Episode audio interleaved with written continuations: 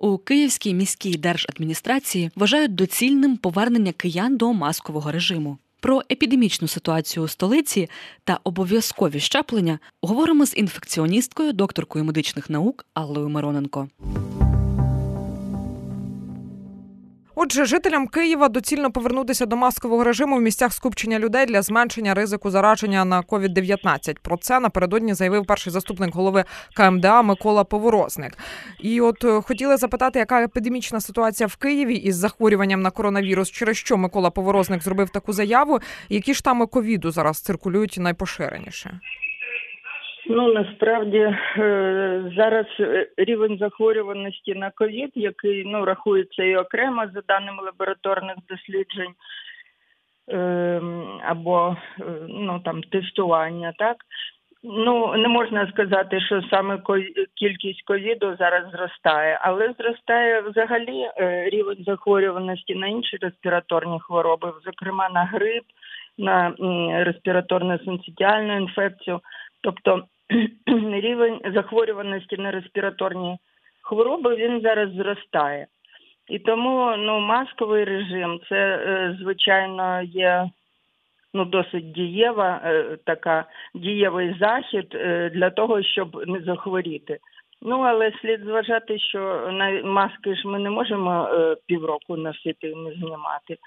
Тому, якщо є від цієї хвороби щеплення, як от від грипу, від ковіду, то слід його зробити і бажано зробити заздалегідь до початку епідемічного підйому.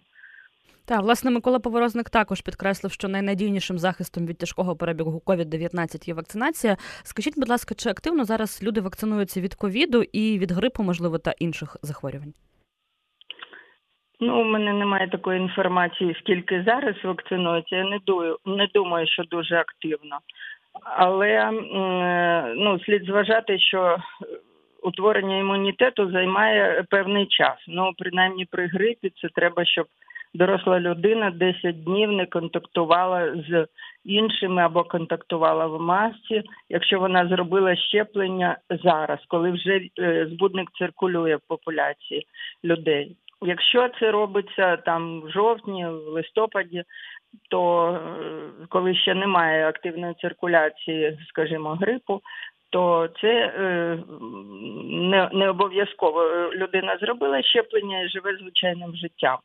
А коли от зараз зробити щеплення, можна сьогодні зробити щеплення, а завтра чи післязавтра інфікуватися, тому що ви контактуєте в громадських місцях, в транспорті, на роботі, це може бути невиправдано. І тобто організм ослаблюється після вакцини і тому потрібно 10 днів тримати так званий... Механізм утворення антитіл, він займає час. Це білкові молекули, які організм має синтезувати до тієї вакцини, яку йому ввели. Тобто це не дуже швидкий процес. Якщо говорити про дітей, таких, які ще навіть не стикалися, скажімо, з грипом, то у них взагалі щеплення проводиться в 2 етапи по півдози з інтервалом 4 тижні. Тобто на це потрібен час, щоб утворився імунітет. Це не тому, що він слабший імунітет, просто організму потрібен час. Цікаво, ви от сказали півдози, і я сиджу зараз і думаю, що моїй дитині якраз робили по дозі із інтервалом в 1 місяць, 6 років. Це яку вакцину? Грип? Да, вакцигрип. Взагалі вакцигрип після 3 років робиться 1 доза і достатньо. Бачите, цікаві уточнення. Там прописано це. Так, а от ми пам'ятаємо, що свого часу в Україні було і мало вакцин, і мало тестів для виявлення коронавірусу. Зараз, мабуть, ситуація інакша? Так, дійсно. І вакцини є, і тестів достатньо, і ПЛР багато лабораторій виконує. Тобто це все вже налагоджено. І рівень зверненості населення за цією послугою впав, тому що рівень циркуляції збудника впав і немає вже, пандемію ж закрили. Тобто ковід, вірус цей SARS-CoV-2, він став ну, скажімо так, звичайним респіраторним патогеном, але таким, що здатен викликати епідемічні підйоми. Таким у нас раніше був лише грип, а тепер ще є і ковід. А є ще багато інших респіраторних патогенів, які, ну, викликають групові захворювання, спалахи, але не викликають, ну, в масштабах країни або планети пандемій. Так, ви вже наголосили на тому, що це тепер не пандемія, а просто респіраторне захворювання, до якого ми готові. Але згадуємо, що на початку коронавірусної пандемії відкривали додаткові відділення, ліжкомісця для того, аби вистачало куди класти хворих. Чи багато відділень закрили після того, як коронавірус пішов на спад, і що з цією складовою? Ну, насправді, як я пам'ятаю, от у нас в четвертій лікарні там закривали цілі відділення там хірургічного профілю, іншого профілю, і на базі цих відділень відкривали ковідні. Зараз вже такої потреби, на щастя, немає. Тобто інфекційні хворі потрапляють до інфекційного відділення. Там, власне, і слід їх лікувати, але просто тоді не було спроможності всіх, які потребували госпіталізації, всіх покласти у інфекційне відділення, бо воно має, ну, обмежену кількість ліжок. Водночас гендиректор Всесвітньої організації охорони здоров'я Тедрос Аданом Гебреісус у своїй заяві порекомендував людям використовувати маски, вентиляцію та дистанцію, щоб зменшити вплив. Водночас здається, що для України такі правила зараз неможливі, особливо, наприклад, у війську чи в бомбосховищах, чи в метро під час повітряної тривоги. Який вихід із цієї ситуації? І на вашу думку, якщо все ж таки, наприклад, люди не вакциновані, не хочуть вакцинуватися, однак вони ж все одно не носитимуть маски у таких обставинах, в обставинах бомбосховища, в обставинах наповненого метро під час повітряної тривоги. От як із цим бути, пані Алло? Ну, для того, щоб отримати імунітет, тобто захист, є два шляхи. Або ми перехворіємо, або ми щепимося. Ну, там, де від тих збудників, що є щеплення, ми можемо щепитися. Від тих збудників, які... для яких немає щеплень, бо їх багато. Це метапневмовіруси, бокавіруси, віруси парагрипу 4 типів, аденовіруси. Тобто, ну, їх дійсно багато. Від всього ж немає у нас щеплень. Тобто, людина має ставитись до цього свідомо. Або вона перехворіє, або буде носити маску, хоча це не гарантія того, що вона не перехворіє, тому що, ну, жити в масці, ну, не знаю, мабуть, це неможливо. Якщо вона не захворіла в бомбосховищі, то, а додому школяр прийшов, ви ж не будете жити вдома в масці, а школяр приніс із школи. Ну, просто, ну, всі ці заходи, вони не можуть усунути епідемію як таку. Вони можуть зменшити її рівень, тобто кількість хворих, і розтягнути її в часі. Тобто, коли не всі разом хворіють, а поступово медичні працівники, медична система може з цим впоратися. Коли всі одночасно захворіють, то нема кому лікувати, нема кому там водити тролейбус, нема кому працювати, і медичні працівники теж люди, вони теж хворіють, але там принаймні слідкують за щепленнями, ну, більш ретельно. І говорячи про щеплення та інші інфекційні захворювання, на Київщині на початку січня від дифтерії померла 73-річна жінка через ускладнення, що виникли внаслідок цієї хвороби, і у неї було відсутнє щеплення.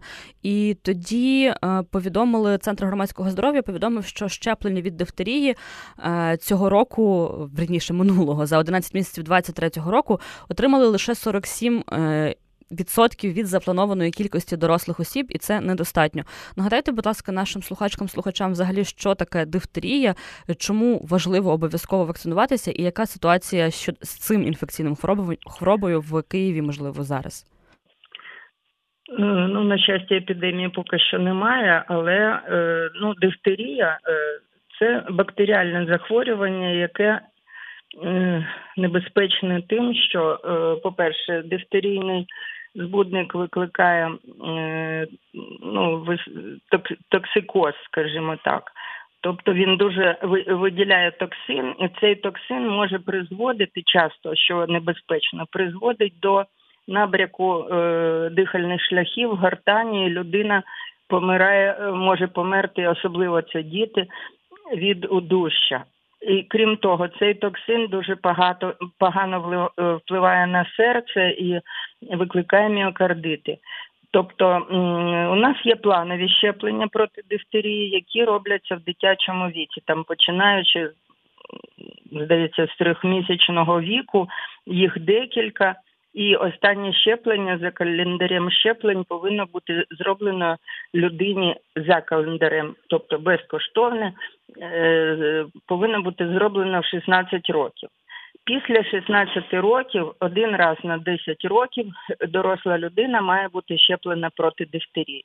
От хто щепився в 16 років, хай згадає, чи він щепився, чи не щепився, але в будь-якому випадку, якщо після цього пройшло 10 років, то потрібно зробити щеплення. Там є комплексні такі препарати, коли це туди входить і анатоксин дифтерійний, і правцевий анатоксин.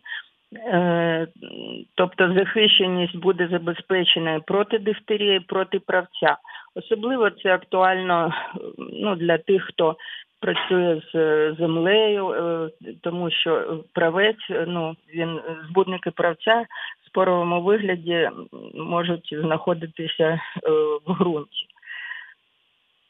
А от коли до вас приходять уже старші пацієнти, і ви кажете, що потрібно щепитися цією вакциною АКДП, так вона таку має назву, як вони на це реагують? Через те, що от я, наприклад, щеплена, і 10 років від останнього щеплення ще не пройшло, але в мене особливий вид імунітету, можна так сказати. А от як реагують звичайні здорові дорослі люди через те, що дуже часто вже в такому віці, як мені здається, вони все ж таки не так ставляться до свого здоров'я, як, там, можливо, в дитячому, коли от точно потрібно зробити вакцинацію. Вони часто своїм дітям роблять вакцини, а от собі ні. По-перше, до мене не приходять пацієнти, тому що я вірусолог. Це почнемо з того. А ті, що мене оточують, моє оточення, з великим розумінням ставиться до цього, і ми слідкуємо за цим, тому що, коли в тебе сусідка померла у віці 45 років від дифтерії, акторка народна, то це вражає навіть на такому побутовому, простому рівні. І ми знаємо, що коли ще не було створено вакцин проти дифтерії, то 1/5 частина дітей, які народжувалися, не доживали точно до 5 років і помирали найчастіше від дифтерії. Так, і ми закликаємо наших слухачок і слухачів згадати, чи ви робили щеплення в 16, і якщо вам минуло вже 10 років, то згадати, чи ви робили його останнім часом, і обов'язково щепитися. Ви сказали про те, що немає епідемії дифтерії, але чи можемо ми говорити, що кількість захворювань зростає зараз цього року? У мене, на жаль, немає таких даних, скільки на сьогодні хворіє, але дифтерія, як будь-яка респіраторна хвороба, має таку властивість, як періодичність, така характеристика періодичність. Тобто, коли накопичується чутлива популяція, то активізація збудника відбувається і кількість хворих зростає. Тому не треба до цього допускати. Є безпечне щеплення, яке максимум у вас у місці введення там буде декілька днів якийсь набряки, больові відчуття, але порівняно з тим, яку хворобу може викликати дифтерія, це фактично нічого. Тому так, абсолютно. Треба щепитися. І наостанок запитаємо вас, попросимо нагадати для нашої дорослої аудиторії, від яких хвороб важливо щепитися в дорослому віці навіть теж, і важливо щепити своїх дітей в дитячому віці, не згадуючи прям раннє щеплення, але от що важливо пам'ятати зараз, що ми, можливо, не так часто згадуємо. По-перше, для дітей треба виконувати календар щеплень, як там прописано. І це за цим мають слідкувати педіатри. Це дуже принципово і обов'язково. Крім того, є для дітей ще такі щеплення, як, наприклад, які не входять в календар щеплень. Це противітряної віспи. Це теж дуже доцільно щепитися, тому що можуть бути ускладнення, і ускладнення в більш дорослому віці. А для дорослих це дифтерія, правець, це те, що потрібно робити раз на 10 років регулярно. Рекомендовані щеплення для дорослих в залежності від груп ризику – це ковід. І не обов'язкове щеплення, але дуже доцільно робити щорічні щеплення проти грипу, тому що епідемії грипу більшої чи меншої інтенсивності, вони трапляються у нас щороку. І наостанок уточнення щодо вірусу папіломи людини. Я знаю, що зараз нібито в Україні теж дітям старшого віку ці щеплення безкоштовні, але прошу вас уточнити, тому що в Європі це обов'язкове щеплення, в Україні це поки що не обов'язкове щеплення, але вірус папіломи людини – це одна з основних причин раку шийки матки у жінок, і це дуже-дуже важливе щеплення, про яке ми занадто мало говоримо, мені здається. Ну, дійсно, ці щеплення є, там дворазове щеплення, здається. Ну, батьки мають вирішити і заплатити за це щеплення, якщо вони вирішили це робити. Але це потрібно робити, ну, там, у пубертатному, підлітковому віці. Тобто, у віці, там, 14-15 років. Це треба дивитись інструкцію. Саме для дівчаток. Хоча позиціонують і для хлопців, але ну, таких точних даних в мене немає, що може бути, якщо ти цього не зробив. Ми ж от живемо, це ж нещодавно з'явилася вакцина, ми не робили цього. Про необхідність щепитися, COVID-19 та масковий режим говорили з інфекціоністкою, докторкою медичних наук Аллою Мироненко. У студії працювали Руслана Кравченко та Анна Море.